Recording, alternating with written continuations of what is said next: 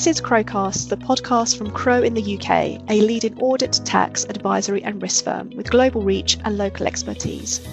In our podcast, you will hear from our specialists, offering insight and pragmatic advice to businesses of all sizes, professional practices, non profit organisations, pension funds, and private clients.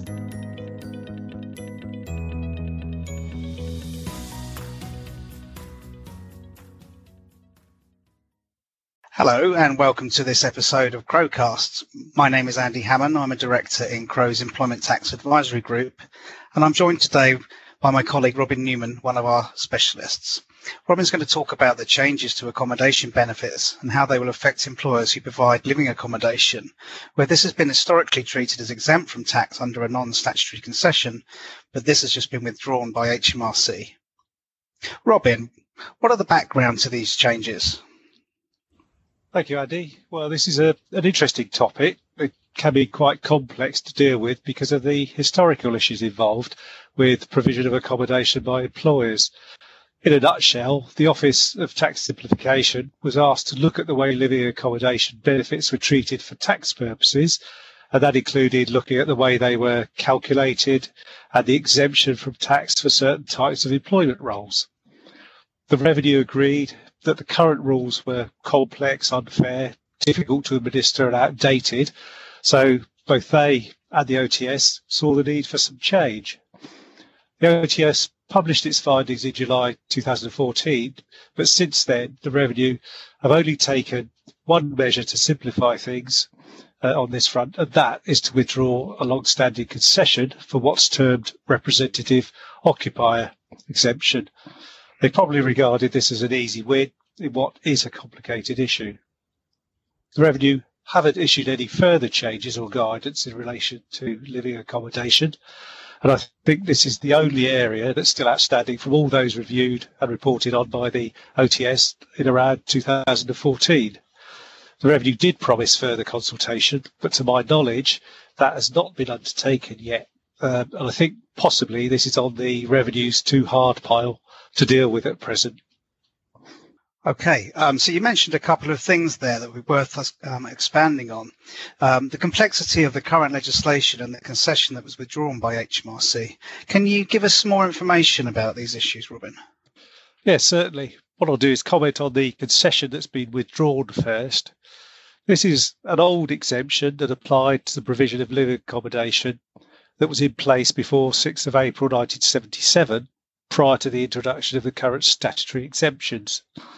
When the new benefits code was introduced, any post that qualified as representative occupation for the provision of living accommodation continued to be treated as exempt provided those conditions for exemption still applied. I won't go into the detail, but broadly the concession applied where the accommodation was occupied contractually, rent free, and for the better and more effectual performance of the employment duties. The conditions for this concession were easier to satisfy than the current statutory exemptions.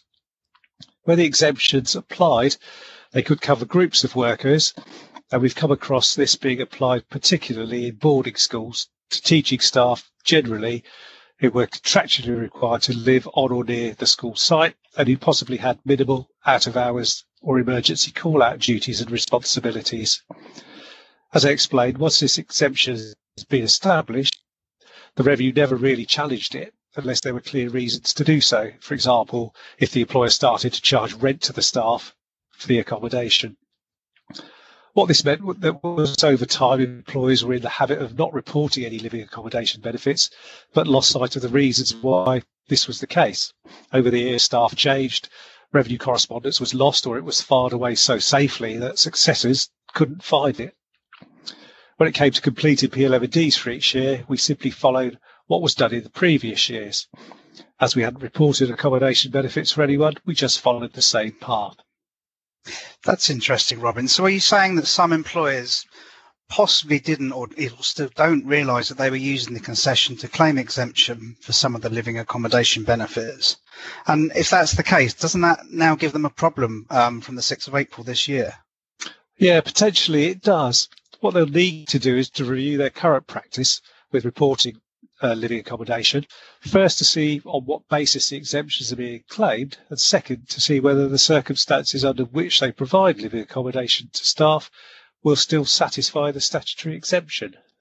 Okay, so the concessionary treatment, the non-statutory treatment has been withdrawn, and we're now looking at the the statutory exemptions. Um, how do we know if they apply? What what, what will employers now have to look at in terms of ensuring they they're compliant with those those uh, rules? Well, this is back to your previous question about the complexity of the current legislation and how it applies. It's also the reason HMRC, along with the OTS, recognise the need for change uh, and the fact that it's almost seven years since the OTS reported and uh, that nothing significant has changed apart from the withdrawal of that concession for representative occupiers. In terms of statutory exemptions, there are three that we look at, but there is one that relates to security issues, this is pretty much as rare as hen's teeth, so we don't really need to worry about the security exemption. The other two are much more common uh, and where the accommodation uh, is provided one for the proper performance of the employment and typically applies to roles such as caretakers and groundsmen living on site with responsibility for security or 24 hour call out. And secondly, for the better performance of the employment and where it's customary for living accommodation to be provided with those roles. For example, staff in boarding schools with pastoral or out of hours duties. And in these cases, HMRC do specify in their internal manuals certain roles uh, that they more or less accept uh, that will always qualify for the exemption. Those are only a couple of examples of the roles that are covered by these exemptions. The revenue do provide lists of types of employments and roles they consider will qualify for exemption, although it's by no means an exhaustive list. In practice, employers need to be able to justify the exemption to the revenue if requested or typically when the revenue carry out their compliance checks. At times where there is significant doubt as to whether the exception applies or where there's no clear parallel with the examples in the revenue manuals, employers may need uh, to seek clearance from the revenue. This would be based entirely on the facts and the strength of the argument, and it can be quite subjective. Employers don't need to agree this with the revenue if they're happy that the exemption applies and that they've taken a reasonable view to get to that decision. It's good practice, however, to make sure that you keep a record uh, of the reasoning so that it can be produced to the revenue if necessary. In the case of the second exemption, the better performance customary one, there are two legs to get over, and if you fail on either, the whole case will fail. The revenue usually tackle these by considering the customary leg first because this is the part that they can most easily turn down. Uh, and there's case law to support the revenue strict interpretation of this. As a rule of thumb, you need to be able to demonstrate that more than 50% of employees in a similar role were provided with living accommodation, uh, and that this has been the case for a considerable period. The revenue rely on case law in these circumstances, and some of the judges' decisions can be a little obscure. In addition, the revenue do interpret some of the principles very, very narrowly. The onus is always on the employer to demonstrate this, uh, satisfy the conditions, uh, and for the customary point, that could be almost impossible outside of the revenue's accepted examples. However, it shouldn't prevent employers from arguing their cases where they consider it's justified. Okay, so that feels quite complicated, Robin, to apply unless you fall squarely into one of the uh, one of the categories that you've just gone through.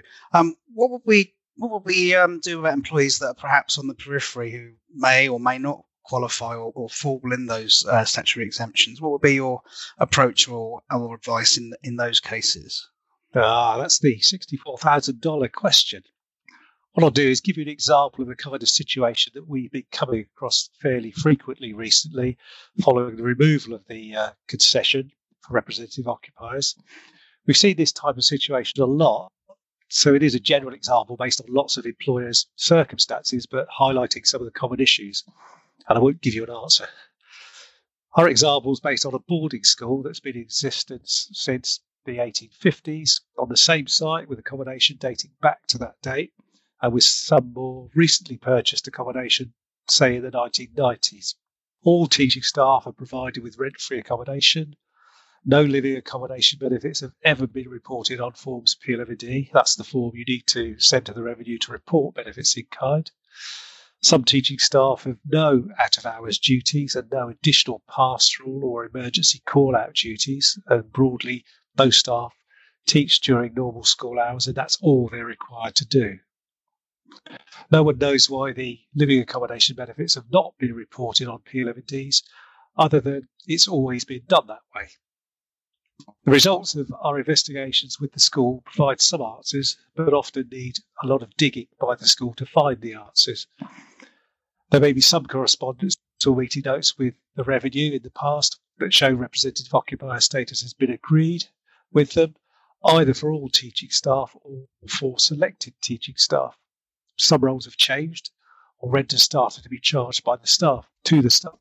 P11Ds have not been prepared because uh, they never have been, and HMRC have never challenged this. New roles have arisen in the school that were not in existence before 1977. For example, IT teachers. Uh, the matter has never seriously been reviewed by the revenue or, or the employer. The outcome of all this and the withdrawal of representative occupier status means that the school now has to review all staff on an individual basis to see whether they would be able to satisfy the better performance and customary test given the circumstances. Those in roles that HMRC accept would qualify for exemption, and those in, on the margin, possibly covered by the representative occupier exemption, would need to be reviewed to see whether or not they would qualify for the statutory exemption. The roles with no or very little additional out of hours duties and responsibilities are unlikely to qualify for the exemption. These would need to be reported on P11Ds, and Class 1A would also be due from the employer.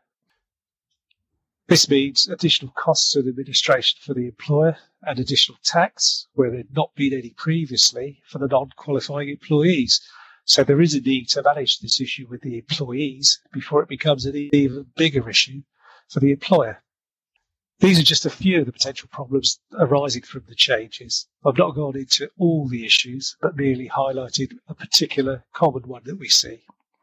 The next issue would be how to calculate the benefits, and that in itself is a, another big and complex matter. Okay, so um, if I've understood that correctly, what, what you're saying is that boarding schools who provide living accommodation and have not been reporting benefits in kind to date need to take some fairly urgent action to review this, uh, especially where they've been relying on the representative occupier exemption and as you as you say, may have to start reporting benefits from the current tax year 2021-22 if they cannot claim or rely on the statutory exemption. Um, and at the same time, again, as you mentioned, this could be uh, this could be a difficult conversation to have with some staff if they're suddenly going to be facing a taxable benefit in kind. Yeah, it's it's vital that they do this and, and make sure that they're compliant going forward. Uh, indeed, this applies to any employer who provides living accommodation, not just boarding schools, uh, particularly where they've relied on the concessional treatment up to now. In addition, there's a note of warning here that many organisations possibly don't know that they've been relying on the concession for the exemption for the reasons I explained earlier. Uh, and that's because the people who have the knowledge have long since left the employer and the revenue documentation has not been preserved or can't be found hence the need to carry out the review to establish the correct position and to make sure employees know what's going to happen.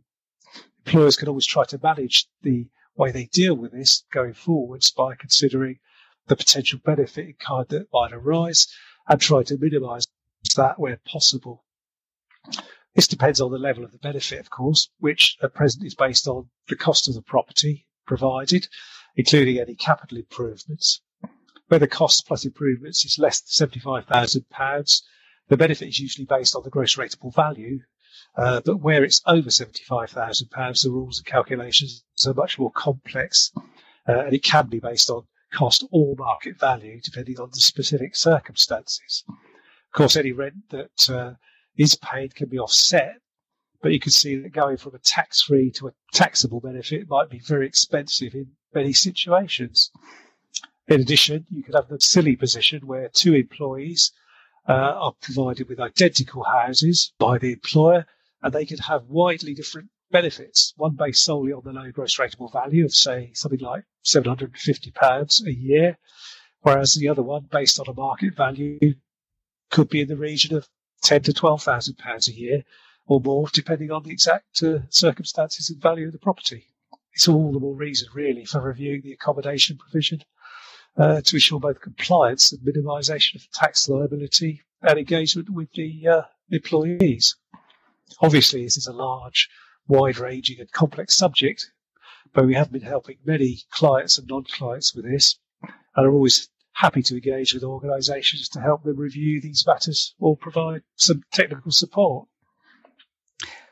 Well, thanks, Robin, for explaining uh, what is very clearly a, a complex area, uh, very complex subject matter. Um, and I'm sure it's going to impact, uh, if, if not uh, recognised already, needs to be reviewed because it will impact a significant number of employers. Um, that really brings us to the end of the episode today. Um, as I said, a very complex subject that uh, we've tried to cover in um, a reasonably short period of time. Uh, we hope you found it informative. Um, if you need any further information or advice, please don't hesitate to contact us. Thank you very much. Tune in next time for another episode of Crowecasts. For more information about Crowe, our services, industries we advise, and insights, visit crowe.co.uk. We are an independent member of Crowe Global, one of the top 10 accounting networks in the world. You can connect with us on social media by following Crowe UK on LinkedIn or at Crowe UK on Twitter.